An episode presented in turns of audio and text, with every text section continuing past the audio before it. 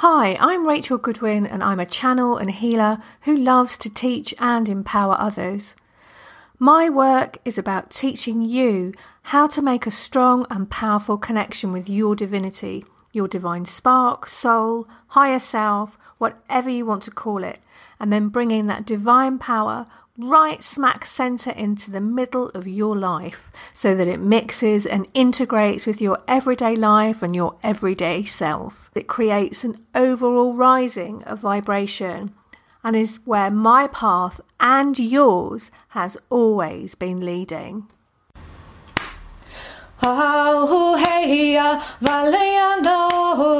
e kahaliko puhaku kui. Kuhia ho kaunaia a kahapu kumamoni nei. Pikoi kahimana ho i kahapili koholuaia. Hea ke kaula lo pihana he kohu kapaliliai. Haina mai kapuana e kahaliko puokukui.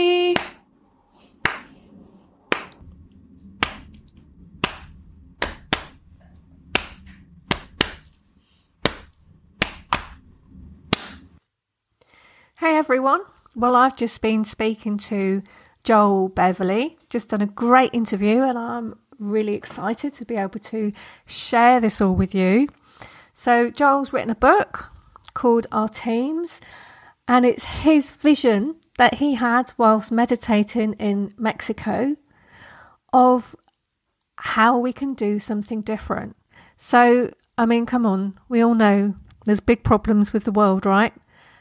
And if you're anything like me, you go, oh my God, how is this ever going to get sorted out? Kind of, we can see the problems, but then what do we do? Now, from my end, I work with earth ascension clearing, I work with vibration, I work with doing healing. But it's really nice to have a book here that combines the spiritual side of things, and things are a little bit more practical and pragmatic. So, here's some of Joel's bio for you. He's an edge walker who has united the worlds of spirituality and economics, combining them into a brand new system that he has called Our Teams. He's not simply a visionary with a dream, he's a leader who has created a path for redefining the economic structures of the world. Beverley grew up in one of the poorest areas of the US and he's lived through extreme socio-economic challenges firsthand.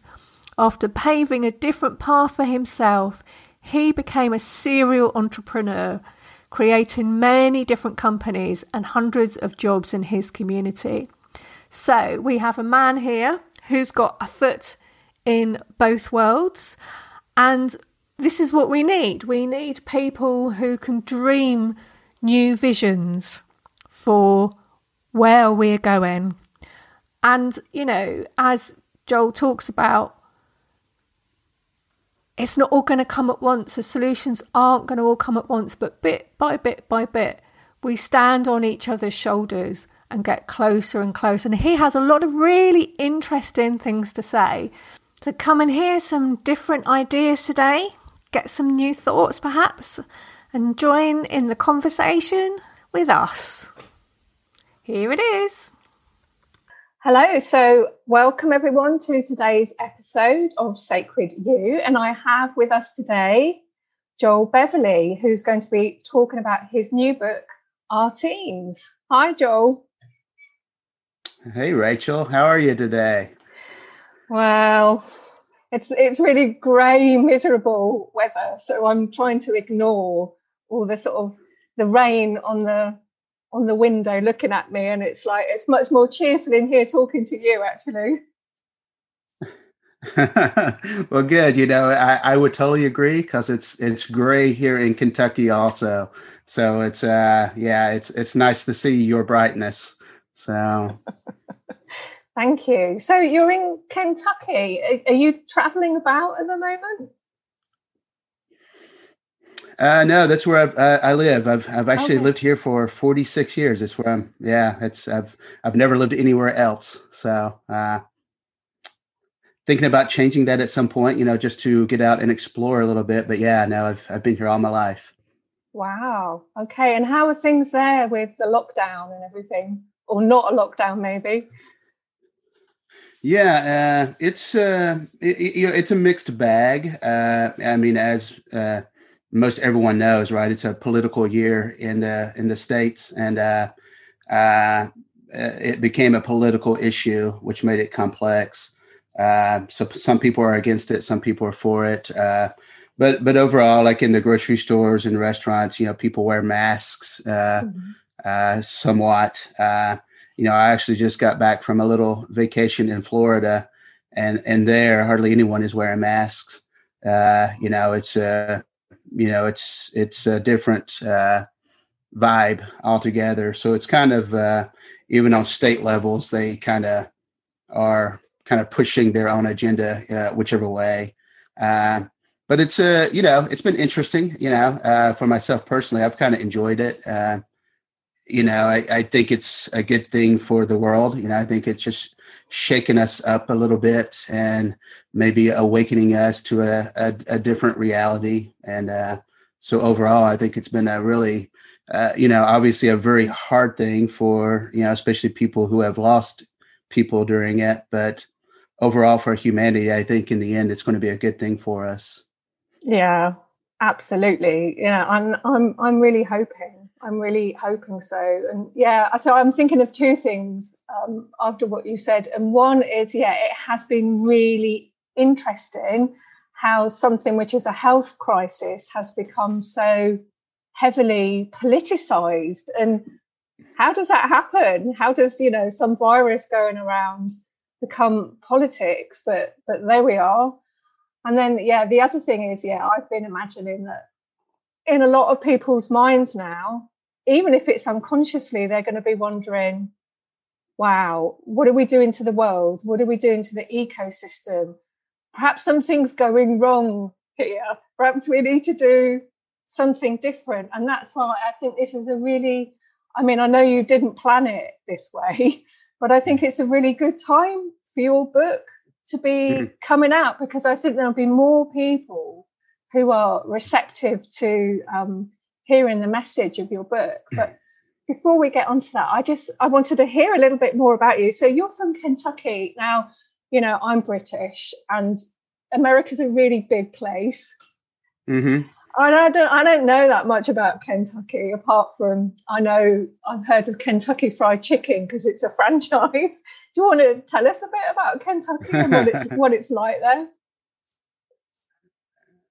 Yeah, yeah, totally, totally. Uh, it's it's landlocked, so it's it's not near the sea, right? Uh, which means in the states that we're more conservative. Uh, you know, it's the uh, uh, the Atlantic and the Pacific coasts that are more liberal. You know, in general, right? The larger cities, um, so more interior. So the state Kentucky is a conservative state overall. Uh, you know, sparsely populated you know, it's famous, more famous, I would say. Well, KFC is definitely the thing that everyone knows, but you know, similar to Scotland, we're a, we're an alcohol producing region of the world. Bourbon, most bourbon in the world comes from Kentucky. Uh, and horse racing is the other thing. You know, the Kentucky Derby is probably one of the most famous horse races in the world. Uh, you know, where I'm at is actually in the mountains, and uh, it's more similar maybe to Wales because we had a lot of coal mining here. So a lot of uh, unions formed around that and a lot of just kind of hard work uh, in this area of Kentucky that I live in. Uh, so it's mountainous, not very much farming or anything like that, and it's just kind of uh, kind of tough living in some ways. It's uh, you know there's uh, not much besides the coal mining, and it's kind of leaving right now. So we're the uh, second we're the second poorest con- congressional district in America. Uh, you know, for myself, you know, when I was growing up, we didn't, you know, we didn't have running water. We didn't have a toilet. You know, we had an outhouse and we got water out of a well that, you know, we carried to the house. So it's kind of a different reality reality than what a lot of people probably think about America, uh, where I live. So, yeah, so which, yeah. yeah. So I think a lot of us think of big cities, mm-hmm. you know. And so, did you grow up in sort of living in a mountain area? Yes, yeah, uh, yeah. No other house. You could see no other house from where I lived. You know, we lived in a holler, and we were the last house. And you know, everybody that lived nearby were our cousins, our aunts and uncles. Uh, yeah, double first cousins. You know what a double first cousin is? No. That's uh my my mom and her sister married my dad and his brother. So so gen- so genetically we're brothers and sisters. My double first cousins are, you know. So uh so yeah, so very remote, very tight knit uh you know, it's uh very different than the reality of what most people would think of in America. So but there's a lot of that, right? Yeah. So yeah that's it. I mean in each in each state it's like a different country really in america isn't it? Mm-hmm. it just it just all happens to be part of you know the united states of america. But i mean that's why it's it's hard for like someone like me who's not great on geography anyway if i'm honest but to kind of get my head around like the differences. Yeah yeah, yeah, yeah. So it's yeah, no, no doubt. It's it's very complex, and you know, and as opposed to Europe, you know, where you know in England it's it's mostly English, right? Historically, uh, or Spain, Spaniards, right? But in the states, you know, all this it's a melting pot of all these different people who've come together, and uh, it it can get a little more messy at times, you know. Yeah. So it's uh, yeah, yeah, yeah. But I mean. It, even, even even with that, because like um, here in Denmark, the Danes tend to refer to Great Britain as England. And that's always been one of my things. I go, actually, it's the United Kingdom or Great Britain. And they and look at me and, and like, I'm uh, confused. And I say, well, there's the Irish, there's the Scottish, there's the Welsh. They don't want to be called English. And because the English have a very different, like, social identity, really than, mm-hmm. than the mm-hmm. other countries. Like my family, we come from like poor peasant Irish stock, and you know they, they have a huge resentment, the Irish, um, of like London and the Houses of Parliament like ruling it over Northern Ireland, and you know. But that's it. When you get into the, all of these things, it's the same yeah. in in every country. There's there's so many things that from the outside looking in, you just you don't realize you don't realize all these things are there.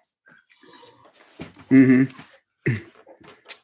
Yeah, no doubt. It's it's actually one of the reasons I'm interested to go somewhere else and live, uh, you know, for a bit, you know, and just to kind of, uh, you know, me and my partner are thinking about Malaysia or uh, or Croatia or Mexico or just you know going somewhere different and uh and, and getting a different vibe at some yeah. point. So yeah, the mountains don't sound too bad though. That sounds it's is it is it pretty where you are?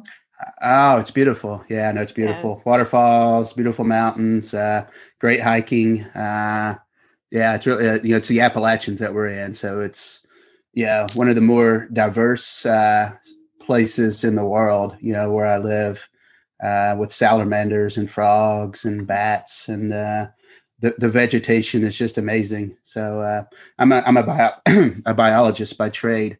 So, uh, so yeah, no, it's an, an amazing place uh, to live. So yeah, I, I I remember reading that when I was reading your book last week. You were saying you're, you're specialized in bats. Hmm. That's it. Yeah. No, I've been studying bats for over twenty years. So, uh, uh, you know, and created a business around that, and that's that's what I've been doing for a long time, and and that's kind of what uh, kind of uh, having a business and not having any business experience or know-how i that's kind of one of the reasons i burned myself out quickly and and uh, kind of found a new space that that is our team's kind of wow so i mean you know how have you come from a boy growing up in the mountains to to where you are now. Do you want to just give us a, a sort of a condensed version of how that happens? Yeah, yeah, totally. Uh, well, I, uh, you know, again, uh, gr- growing up very poor, and uh, you know, not hardly any of my family went to you know college or anything like that, and um, got lucky and met a uh, had a few nice teachers in high school, and uh, they put me on a path, and I went to college, and um, you know, I had no visions of coming back home, really, you know, uh, but just the universe pulled me back here in some way, and uh, I got a job as as a bat biologist right out of grad school. Uh, so I came back to the area that I was from, uh, and and quickly I realized that I didn't like working for other people. Uh, you know, it's just uh, the companies I was with at the time just wasn't a great fit for me. Um, so at, so at 28, I I you know I'd learned enough about bat biology, and I was like, I'm going to quit my job and I'm going to work in the summer because you can do contract work for these bats make enough money and I'm going to go to Mexico for uh, the rest of the year, right? And just live on the beach and kind of hang out. Uh, and I was 28 then, so I so I kind of started a business then, and and it quickly got very very busy. You know, I just uh, uh, I'm not very good at business, but I like talking to people. So uh, be- because of that, it, it it kind of took off, and I've been riding that wave now for 18 years. Uh, but and and and, and quickly, you know, I you know I met a uh, my my partner at the time, and we also had great visions of the community. You know, it's a very small community here, so we so we opened a bar and uh and a kind of a coffee shop restaurant just as a space for the community to get together. Uh, you know, we always said that we wanted the the tree huggers to have a space to hang out with the coal miners, and uh, and it and it was a really beautiful thing for a long time. uh, but during that, you know, we just we had a lot of fun. You know, we we were having dance parties and hot tub parties on most nights of the week, and we were. Then I would get up early the next morning and do biology work, and uh, then be up all night studying bats the next night. You know, and it was uh, uh, so it was amazing. But in some ways, I was just uh, there was no direction. I was just going. I was a hamster on the wheel, just running, and uh, and at some point I got tired.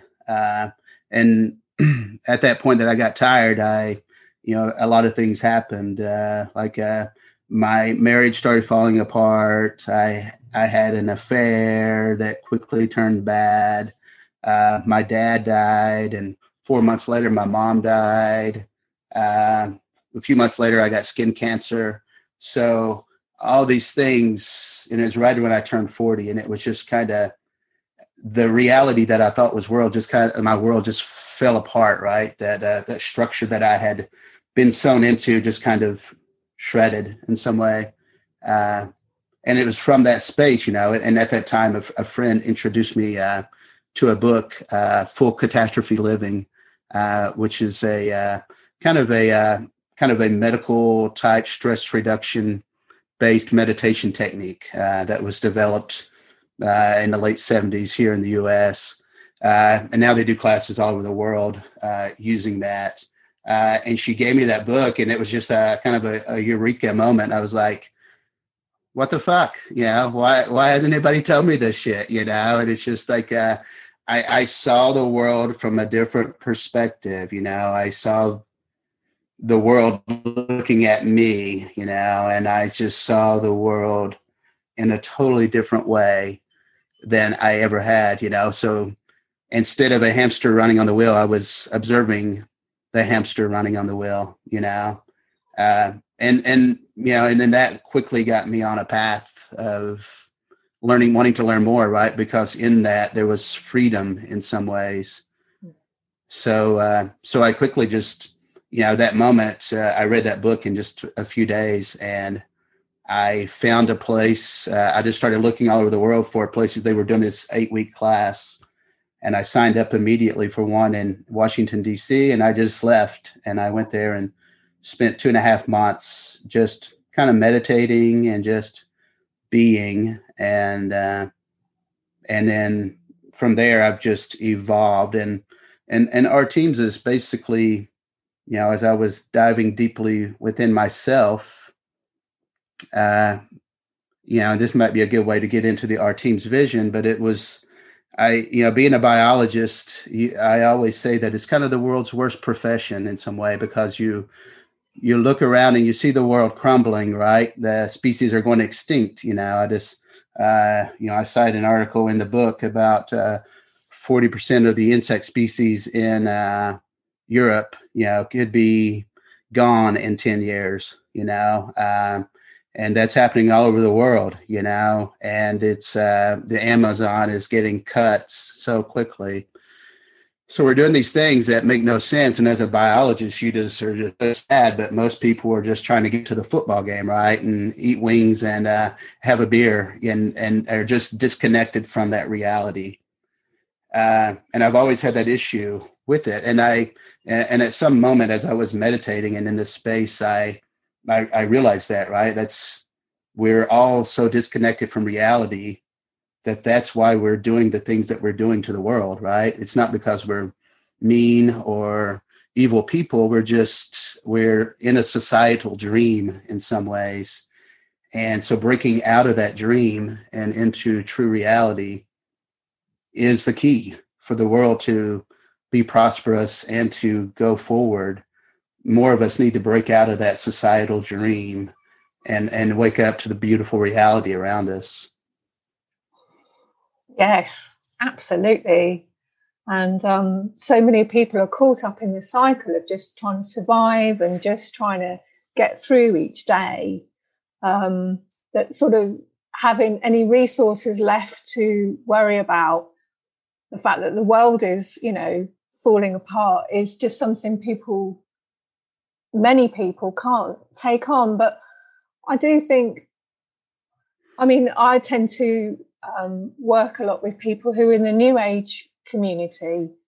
And as as you said in in your book, you know, many of us are working towards our own spiritual and personal growth.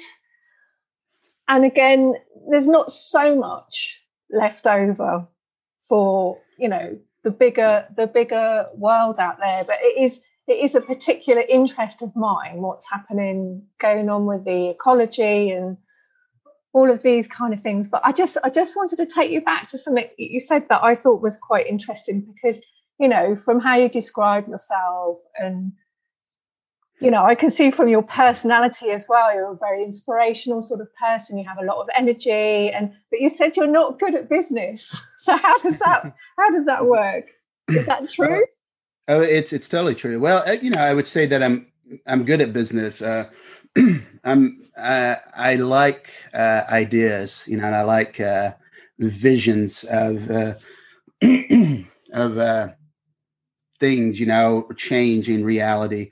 Uh, but I'm I'm not good at numbers. I'm not good at. Uh, in some ways, I'm not really good at a lot of things that business requires but I'm I'm good at talking, you know, and and then and I, I, wouldn't even say I'm good at it. I enjoy it, you know. When I when I meet you and after we're finished with the interview, I know I want to know a lot more about you, you know, and and that's so when I meet somebody in the business world who I work with, I'm not interested in the work that they can give me. I'm I'm interested in them, you know, and and if you do that, you're going to be successful at whatever you do, right? And I've just innately really interested in people, so yeah. So I, I, I would have to say that I don't think you can say you're not good at business. It's just those things to do with numbers and that. You just, you just, you know, you give that to somebody else to do. If you're an entrepreneur, you don't need to be good at the numbers and and all the rest of it.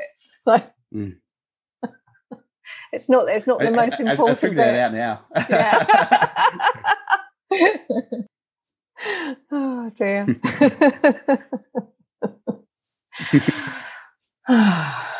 so the world, yes, it's a big it is a it is a big topic, isn't it? What are we going to do about the yeah. world? Well, that's uh yeah, that's the uh, so that's the vision of our teams, right? Uh and I and and and and it comes through the, the book in some way, but you know, so the so again, the biggest issue with the world right now is that most of us, you can use whatever word, you know, are trapped in the societal dream, are asleep, are are are cut off from the true reality around them. Otherwise, we wouldn't be shitting in the bed like we are, right? We would not be doing uh, the things that we're doing to this planet, you know. Um, so the so and the other biggest issue with the world is that we've we've created a system to where the the global elite are making money hand over fist in this situation. Yeah, with this sleeping masses, you know, they're just who that you just jolt them a little bit with some media, and they're going to go buy whatever, or they're going to go do these things that really aren't in their interest. Right? Go eat that hamburger. That uh, that means that we need to cut down more Amazon to have more cows, you know, to to feed us. Um, and so so and and the thing is nobody is wrong in this situation you know it's not like those people are evil. It's just society has evolved to this space to where we all are doing exactly what we're supposed to be doing right now. You know right now the corporations are doing what they're supposed to be doing. The the appropriate amount of the amazon has been cut down but it's at this moment that we need to wake up and to change you know to get more in line with true reality. And from this moment right now to to not regret anything that we've did in the past but just in this moment to be here more you know and and not have any judgment on what we need to do what we need to do. But if we can just individually become more in the moment uh, as a humanity we will slowly start turning things around to where the the consciousness level of the planet will rise to such a level that it will just be natural that we will start making the right decisions. Uh, and and I think so. That's the first step is for each of us to start turning around ourselves, um, and and not to create a, a, a fantastical new system of anything because if we do that now, it's just going to be another fucked up system. You know, it's uh, so in some ways we need to perfect ourselves right? We need to break out of that dream. And and and the issue is this is that it's it's difficult right? Because you know i grew up very poor and i know that it's uh, people are scrambling and they're fighting to, just to survive. And we've been in this dream for so long that we think it's reality you know and it's and it's really hard. And and that's why you know the so so thinking about all that together that's that's why you know while meditating i was actually in mexico just hanging out on a lawn chair and and it hit me. It's just like you know how do we create a system that that both helps awaken awaken people and also creates a new elite class right? And and and the idea was is this to you know we start with a beautiful seed of 11 people.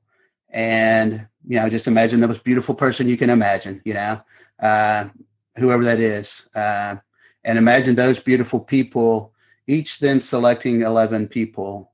And those uh, 11 people there's only two requirements that one uh, they have to cover a specific field you know whether it's government or the environment or spirituality or whatever and the other one is they have to be outside of that societal dream, right? They they had to have done the work that's broken them free of that, and they're operating more from compassion and love and in the momentness, as opposed to fear and thought.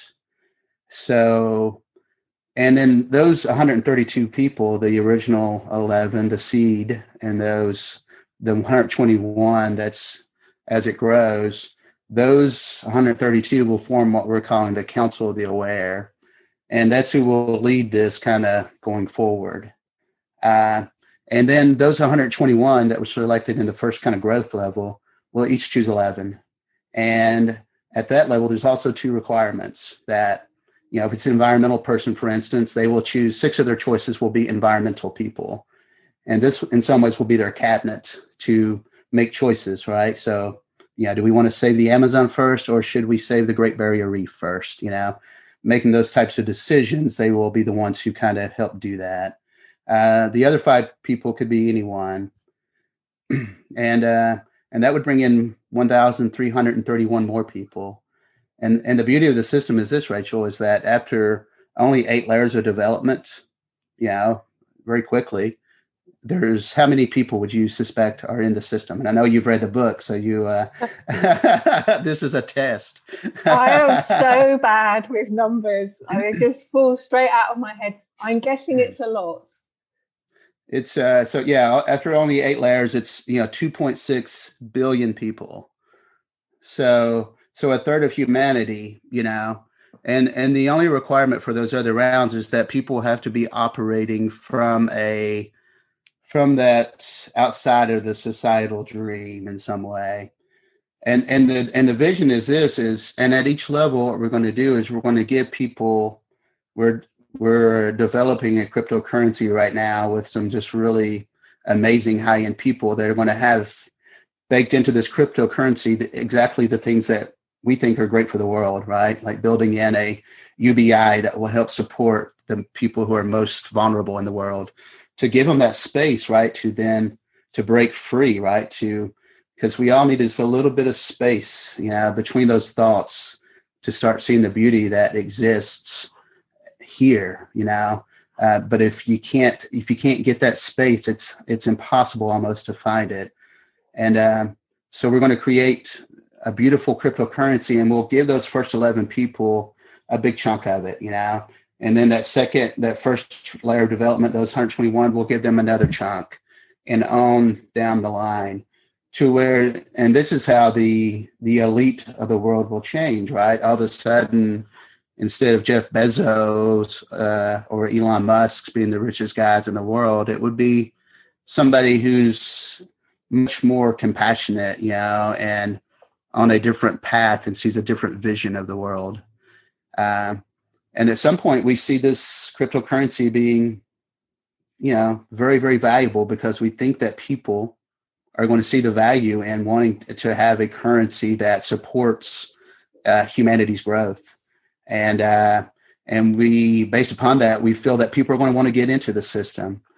So at, at some point, you know, after probably the, I'm feeling the fourth or fifth layer of development, uh, because up to that point, most of the people who get into the our team system will already be operating outside of the societal dream, right? It will be, you know, a beautiful person selecting a beautiful person. But at some point, you know, if I got into the system, for instance, you know, I may know five people, right, who I feel are operating outside of that space. So then it would be up to me to find six more, right? Or to help a, an individual kind of understand what it is, right, and help break them out, kind of like my friend helped break me out of the uh, of the dream. Mm-hmm. Uh, and it's at that point that the world will start changing.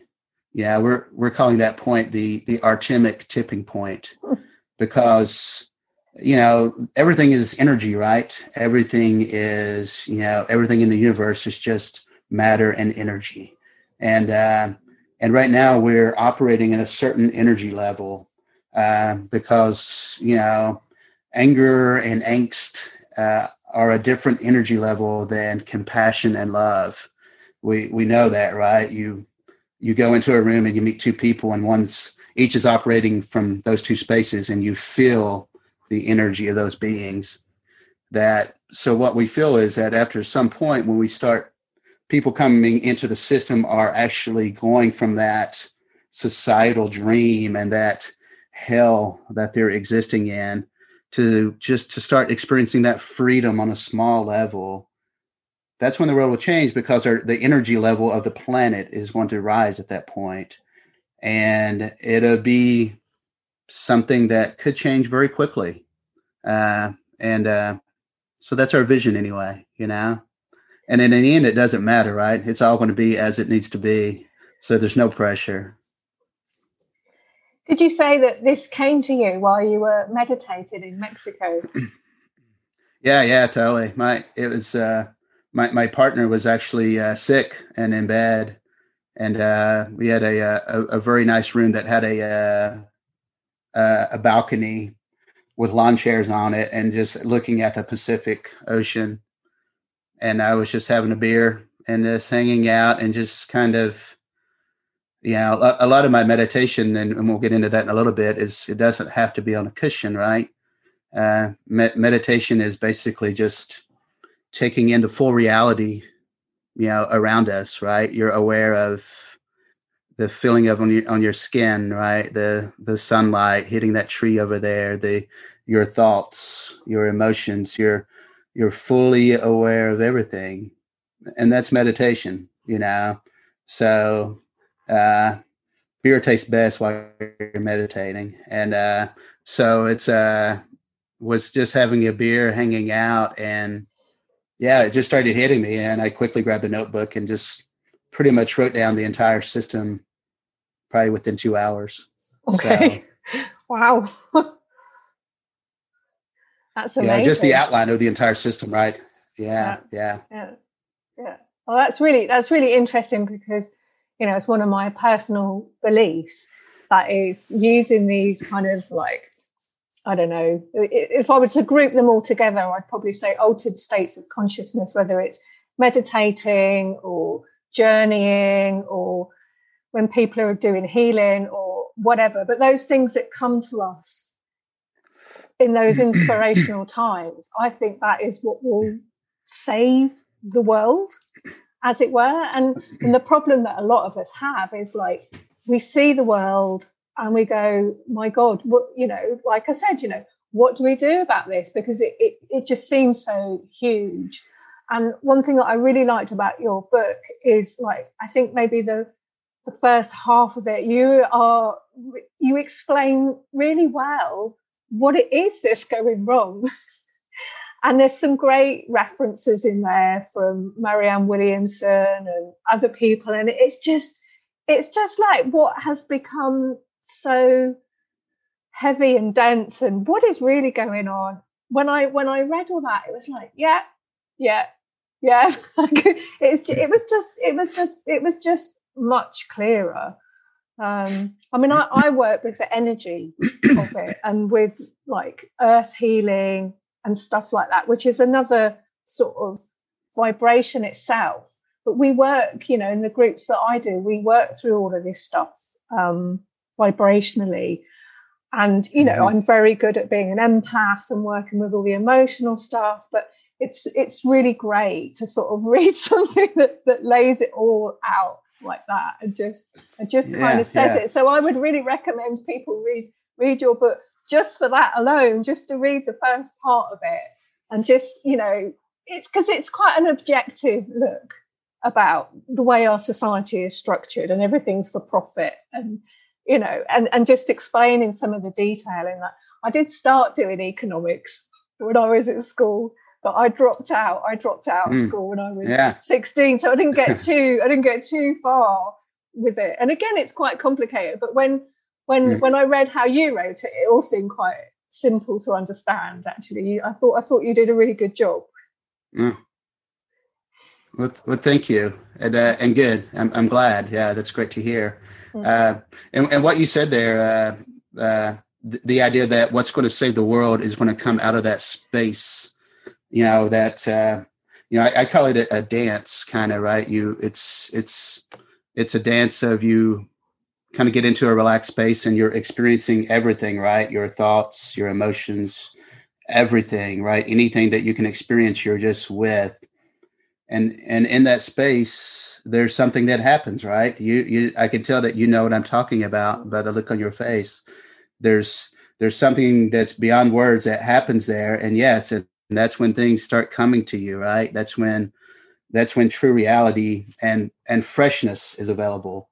And and because the thing is the the old shit of the past which is everything that we think right? Every thought that we think we've been conditioned to think that.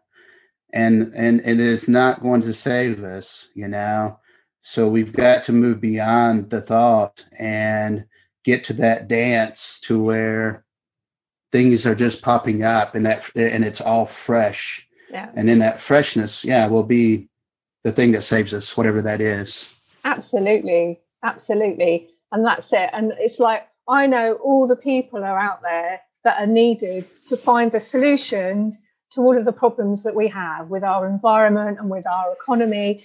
And it's just a question of kind of like what you're talking about of getting to the right tipping point where they can access that in themselves and then be able mm. to bring these solutions out. So every time I see somebody, um, there's a, another guy I like um, a lot, Charles Eisenstein, I think his name mm. is, and he yeah. he he has done quite a lot of talks and things at the Findhorn community that I was mentioning to you in um, Scotland because they they they teach quite a lot of um, like eco courses up there. People, you know, go there to learn how to build houses and that sort of in a way that's ecological and friendly for the environment and stuff like that. So, and it's like the more people that come out with solutions, the more people can get a picture in their mind of like, oh, things can things can be different. We don't have to just because of the amount of people that just enslave themselves just so that they can keep buying new things. It's just mm. to me, it's just like I just go. I mean, it is kind of like that in Denmark. My son, when he was five years old, he went to the school across the road he's not there now because he's been diagnosed with autism and ADHD now, and he's at a special needs school where he's much happier. But when he went to the school across the road, they gave him an iPad when he was five years old. All the children in that class got given Apple technology at five years old. and I was just appalled. I was just like, what kind of budget are they they spending in this part of Sjælland in, in Denmark? And just like it's just incredible. Those children do not need an iPad, but that's how it is in Denmark. Everybody, nearly, that's how it looks to me.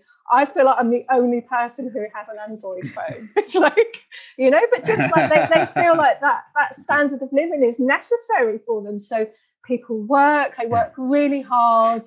Both parents work, and they spend a lot of money on stuff. And it's like, I don't get it. I, you know. Well, they've they've been trained well. Yeah. You know, yeah. we, we've we've we've each been trained.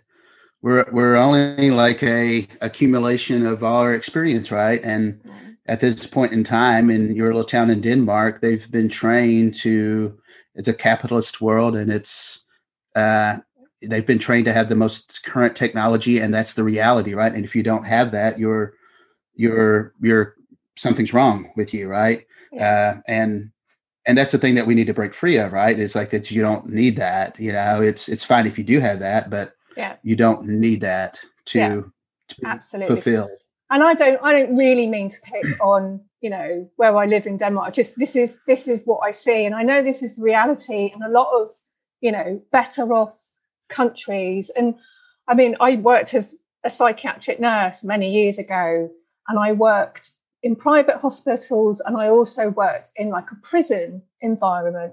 So I saw both ends of society and I also worked in the health service. So I saw the middle as well. But I sort of, it was uh, seven years of like watching people from every different strata of society with mental health problems. And I can, I came out knowing this, that it did not matter where you were in that social strata, you were going to have problems. You're going to have mental health problems. I saw people coming from really wealthy families who were so emotionally poverty stricken. It was untrue. Their lives were so intensely miserable. And then I, you know, I also saw people who had who had had nothing, and that was, you know, also very miserable for them. But it was kind of like I was so surprised to see that having money or not having money, it kind of like it wasn't the thing. It wasn't the thing that was actually causing the problems. It was like it was our own what was going on inside of us, you know? Yeah. Well, I, I would say that both situations cut uh, cut you off from your true self, you know because it's uh, you create thoughts in your head. You know, I would say uh, being rich is worse than being poor in some ways because uh, being poor you don't have a phone or you you know you're so you're forced to be a little bit more in the moment. Um, although when you're very poor, it's easy to get trapped in the the thought process of like, why am I poor? And uh, you know, I'm I'm not I'm lesser than right. Uh, both have issues, but that's the problem is we get cut off from our true self. So for anyone in that situation, in my opinion, I'm not a psychologist or anything, but to for them to heal, they need to touch their true self, right? To cut through that that that training that they've had their entire life, right? And society, we've been training ourselves for thousands of years to be exactly where we're at right now. And it, it's going to take some work and some energy to move beyond that. Uh, but that's really the the step that we need to take if we if we want to get where we where we need to be. Yeah, exactly. And then you know if if if you're a person who can't get enough to eat that day, they're not going to be able to like focus on retraining anything and you know that's where us as a society we need to help each other and, and not allow that to happen that there's people who haven't got enough to eat or haven't got you know enough to live on and like mm-hmm. so I, I grew up in the uk and i'm 50 now and you know when i was a kid the rich poor divide was smaller than it is now. It's it's it's grown much larger over those those 50 years. And that's really heartbreaking. It's like, come on. So what? We're we're going backwards now, are we? It's like, no, we this can't be right. We have yeah. to do something about this. Yeah, yeah. I'm I'm I'm 46. I'm we're in a very similar space and and in our lifetime things have really gotten much worse, you know. I mean, in the the 50s and 60s there was uh, there was a there's a greater tax base you know for our countries uh, to do good to help poor people out to help you know put them on a path to where they could succeed. Uh, and that's slowly especially here in the states been whittled away for the last 40 to 50 years to where it's just much less of a tax base now. And and you know and and that's the thing is if you have the the biggest megaphone you can really push you know and even you know again i grew up very poor and some of my very poor family uh, when they see like uh, helping other people out even though you know i grew up on government cheese and you know and things like that you know they say now those people need to help themselves you know they need to do it themselves. And it's just uh, we've been trained so well to to hate people who have less. And and and you're right right? It's we we need to help people out to give them an, an opportunity to have just a little bit of space to to see a greater potential. And and the thing is, if we do that, then society is just going to take off because these people are a drag on society, right? They're confused and they are slow holding us back in some ways because they're not reaching their full potential if uh, and that's the majority of humanity is in a space it's not like denmark or the united states right it's it's most of the world is in a tough space to where they're a drag. So if we could take this this yoke off of their shoulders and they could just kind of stand up straight and just kind of bloom into who they totally are. And that would be most of humanity be doing that at the same time and it's at that point that we'll just create a new world and things will just we'll all get you know pointed in the right direction and we'll we'll kind of move to where we need to be, we'll take our rightful space as, you know, humans, you know, and quit acting like confused animals. You know, at this point, we're worse than animals, right? Because we're very, very confused by our thoughts. Uh, an animal will go and do exactly what it needs to do to survive. We're confused. You know, we need to to to slow down and become unconfused. Yeah, absolutely. So I'm thinking about this cryptocurrency thing, right? and I know I know nothing mm-hmm. about cryptocurrency. I just read it and I just go, "Oh God, what is this? What is this all about?" You know. Tell me in like a really simple way what it what is cryptocurrency.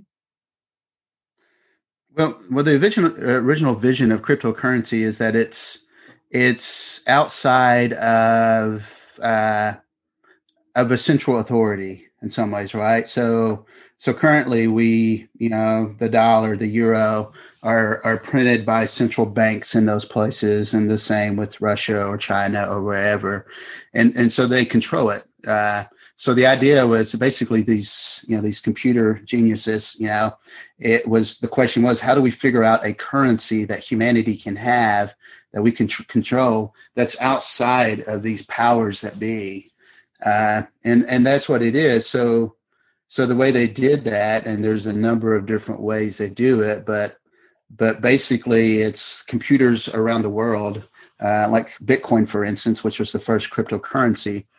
Uh, you have current, you know, if a transaction, if I had Bitcoin and I want to send it to you, which I could right now, you know, uh, send it to you in Denmark and you would get it in seconds.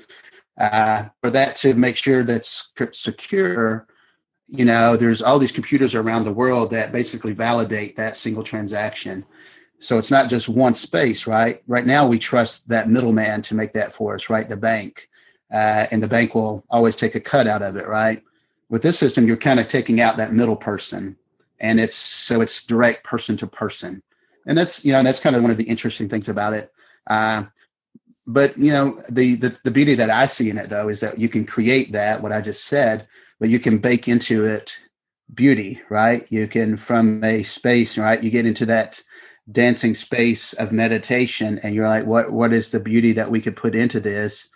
And you bake it into it and and then it's computer code and it's the most the closest thing we can get to a trustworthy system that can be produced uh, where did where does it get its value from where does uh, where does gold get its value?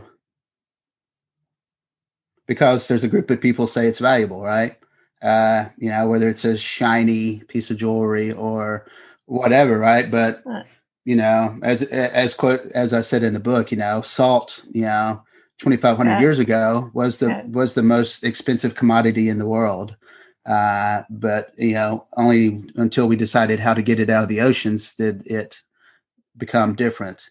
So it's uh, a, a cryptocurrency is valuable because people see the beauty in it and the potential in it. Uh, you know, for Bitcoin, for instance, there's only ever going to be 21 million Bitcoins in the world. At that point, the computer code shuts down and there's no more. So in that way, it's it's much more finite than gold even right? Or something else or a dollar or a euro which you know uh, especially at this point central banks are just printing it out left and right you know to try to get us through this pandemic right? So uh, you know so that's one of the things that people see as valuable right? There's only going to be so much of it in the world and thus it has value uh, the other thing that makes it valuable is again as i said before i can right now i could send to you bitcoin and it'll be there in a few seconds. And then you could go and go get some fruits and vegetables to have for dinner tonight. But how could I how could I use that Bitcoin to pay for it if the Danish supermarket doesn't take Bitcoin? Uh, well, that's that's changing quickly, but uh, but currently you would just get on an exchange. You know, you just at this moment the way it works is you just tie your bank account into an exchange, Coinbase or a number of other exchanges, and you know so you on this exchange you can buy bitcoin but you can also sell it right? So i could send it to you to your coinbase wallet and then you would simply just transfer that to dollars and and then go use your debit card to get your your fruits and vegetables. So it's so it's that easy you know? It's it's uh and uh you know again it's you know there's again if you're trapped in malaysia and you need to get out and you need some money it's it's a different world now. You can just get it immediately uh, on your phone, you know, and and that's and that's why it's valuable, right? It's like it's creating a paradigm to where you're not trapped. You know, you're not not 1982 and you're not getting traveler's checks as you go to uh, you know on your little vacation to wherever. You know, it's it's a different reality. I, I had a friend who went to Japan and he only used cryptocurrency on his entire month long trip there, you know, just to uh, just to see if he could do that. And uh, so it's it's it's the wave of the future, you know, whether people see it yet or not. You know, it's going to be something like that. Mm. And and and for our teams, you know, but the you know the problem with Bitcoin and most cryptocurrency is it, it the market has got cornered again, right? It's the current market is cornered by the United States and Europe and other rich countries of the world. The the the Bitcoin now is cornered by you know ultra wealthy who bought in early and are now kind of controlling the market of that you know that's the difference with our teams we want to not make people buy it all we want to give it you know to people and uh, you know our idea is to be inclusive rather than exclusive.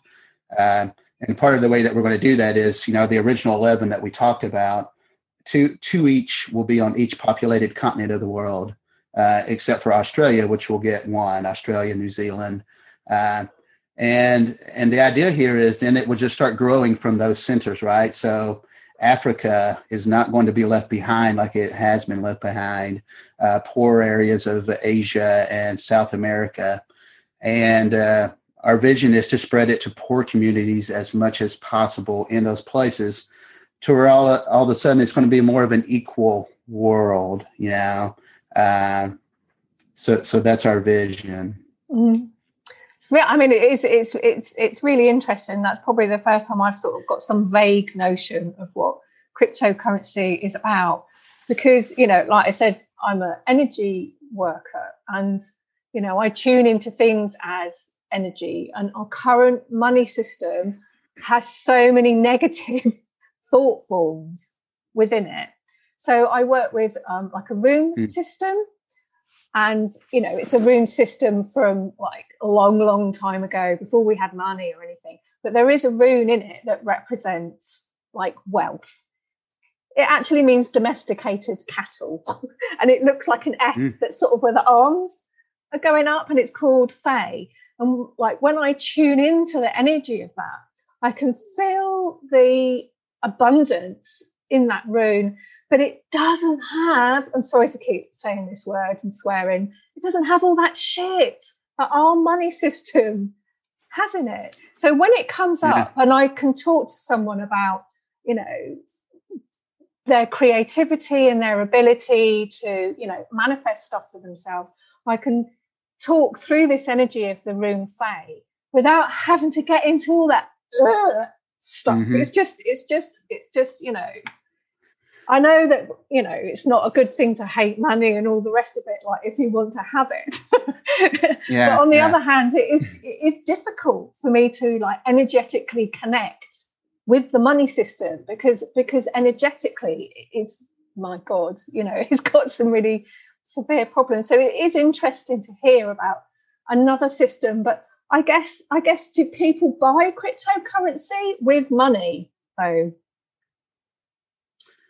yeah, yeah, yeah. C- currently, yeah, it's just you can exchange, you know, just like gold again, right? You know, if you have a pound of gold, you can go exchange it for whatever amount of money. Uh, yeah, if you have one Bitcoin, uh, right now you could go exchange that for thirty-five thousand dollars. Yeah. You know, so it's uh, uh, yeah, so you could just exchange it however you yeah. like. Yeah. Um, you know, it's uh, I've said a few times that if our teams is if our teams is successful in the way that that I see it potentially be successful, you know, there will be no need for money. You know, uh, we'll all be operating in in unison together. And if you break free of that societal dream, you don't really need a Ferrari. You know, you don't really need that uh, that fancy piece of equipment when you're five years old. Uh, you know, it's uh, and so at that point money will have a different reality and we'll just start taking care of ourselves instead right? We'll we'll feed everybody. We'll have clean water for everybody. And and and money will be much less and it may not even be in a thing anymore. Yeah abs- absolutely. And that and that sort of takes me right back to sort of like my original joy when i was a kid watching the next generation of star trek with um Captain Jean Luc Picard in there, and on Earth, in that time that they're talking about in this science fiction program, nobody has money. People are mm. nurtured for who they are, and they bring out their gifts and share their gifts with society. And there's no need for money because everyone is being nurtured and cared for and people just give what they have to give and you know so i must have been i don't know about 12 or something when i was watching the next generation i was like oh yeah that's you know and i'm a little bit because star trek has sort of turned into quite a violent program now where everyone's shooting each other but um yeah that's sort of like my original dream from star trek that you're talking about there well, it, it's uh, well, yeah, that's that, that's so cool that it's on Star Trek, but it's it's uh it's totally you can imagine it, right? You know, again, yeah. it's if we all break free, we don't need anything, right? If you totally break free, you don't need anything, and you kind of just want to be, you know, and you just want to be in a meditative space of totally experiencing. And when you're doing that, you want to talk with people and bring up beautiful things, you know, but you don't really need a lot of other things. Uh, and that we could get there, right? And and if we got there, imagine again, just like on Star Trek, everybody's working in unison to do a common thing, right, for humanity, you know. And it's at that point that we may be like Star Trek, and we start exploring the universe, right? Because we're all working together, and if all humanity puts their energy and their vibration in one direction as a way as opposed to it being nationalistic and divided at this point we'll we'll kind of do whatever we want to do you know and we'll create whatever beauty we want to create and we'll and we'll just kind of start becoming explorers you know um, it's i think it's our it's our next step yes absolutely i had one thought though when i was reading your book and you talked about the first 11 people who's going to choose the first 11 people? Where's it going to start? I trust you, Rachel. I'm going to let you choose those people. and also, those first 11 people who you would want to choose, would they want to be spiritual hmm. leaders? Mm. Yeah, yeah, that's a it's right, you know, because most spiritual people just want to hang out and chill, right? You know, they just want to they just want to be in the moment and just like enjoying that vibe, you know. But but I would also say this that uh, it's when you get to that space. Also, there's some people who like to enjoy that vibe and just kind of explore, right? And Artemes is a way to explore reality, and and I can see some people being interested in that. Um, so, but uh, but the, yeah, but that is our big thing, right? You know, I always when people say, "Well, who are you talking about?" Like I'm like uh, the Dalai Lama, right? You know, it's like, well, how are you going to get the Dalai Lama? And that's and and the way we're going to do that is by having conversations, you know. And you know, like right now, it's just just on our social media through the book. You know, people are just reaching out and they want to be a part of this, and they're asking, "How do I become a part of this?"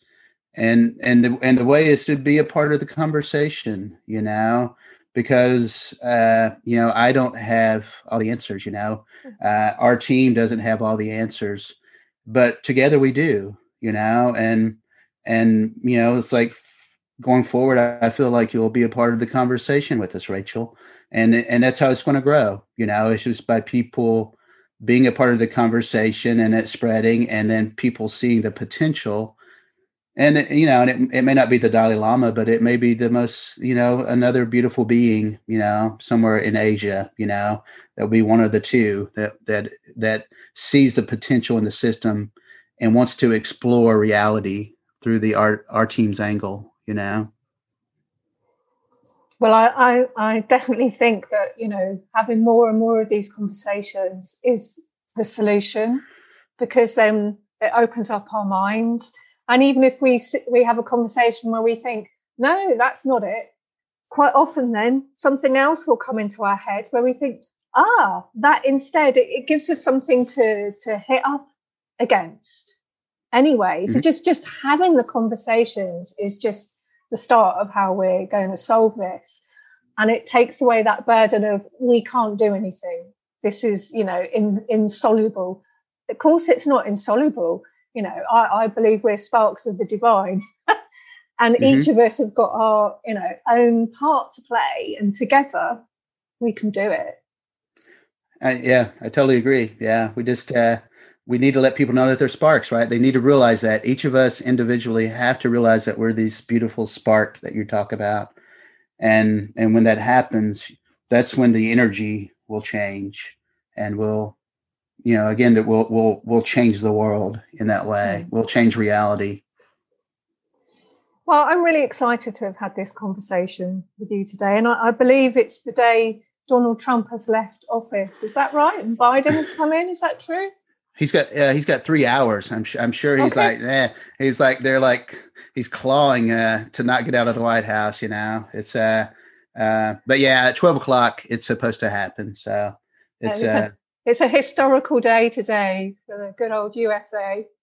It, it is, you know, it is, you know, it's, uh, again, I, I, you know, I don't hate on Trump like a lot of people do. He's just a product of the society that he was raised in, you know, so I have compassion for him and, uh, uh, you know, and, and I hope that this time is the space that he's going to have after the election will be time for him to, you know, heal in whatever way he needs to heal and maybe see a new light, you know, I, I hope that he can get there. Uh, so, but yeah, no, it's a, it's an historic day and, uh, it'll be interesting to see uh, what direction the country goes in uh, uh, forward. Yeah. So So, if people want to um, see more about your work, there's the, the book that's on Amazon, isn't it? So it's A R T E M E S. Is that right? that's it. Yeah, Artemes. Yep. And you're on Facebook with the same name. Uh, yes. Uh, and if you go to our website, that's probably the easiest way because if you if you go there, you can get access to uh, the book uh, and the uh, Facebook and Instagram and other things. Uh, and the and the address is www.ourteams.global. So Oh, Uh, that's nice. yeah. Yeah, yeah, yeah, totally. Yeah. so uh so yeah, join the conversation, you know, reach out, you know, people can can find me there, you know, to message on social media and stuff and uh be a part of the conversation, you know, uh push into true reality and just let's see what we can create, you know. Oh, that's brilliant. Well, thanks for your time today. It's been great talking to you. It's a pleasure. Yeah, you're you're awesome and uh, I appreciate you giving me the time. Okay. Thanks very much. And bye, everybody. Bye for now. Bye.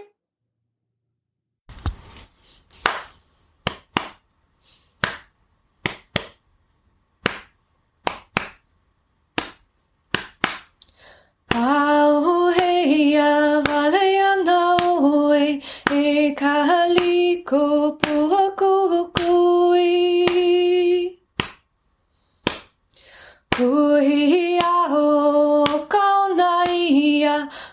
Kapu ke momori nei. Piko i ka himanao i ka pili ko aloha ia. Hei a ke kaula lopi ana e ko puhu ka palili ai. Haina mai ka puana e ka haliko pua kukui. Au heia vale ana oe e ka haliko pua kukui. Kuhi aho kauna a ka puhu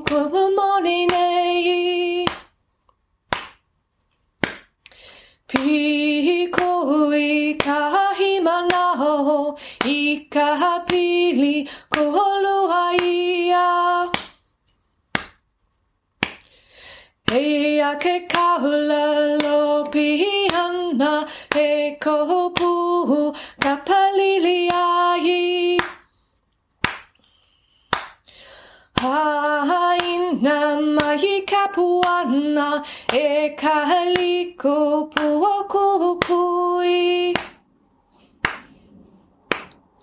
pua kukui. Au heia vale ana oe e ka haliko pua kukui. Kuhi aho kona ia a ke momori nei. Piko i ka himanaho i pili kua lua ia. Ia ke kaula lo pihana he kohopu ka palili.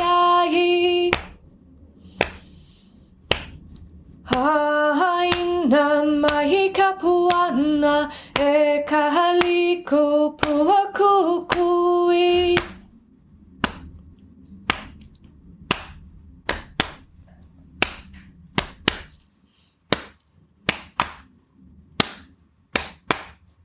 He noa no na ka ui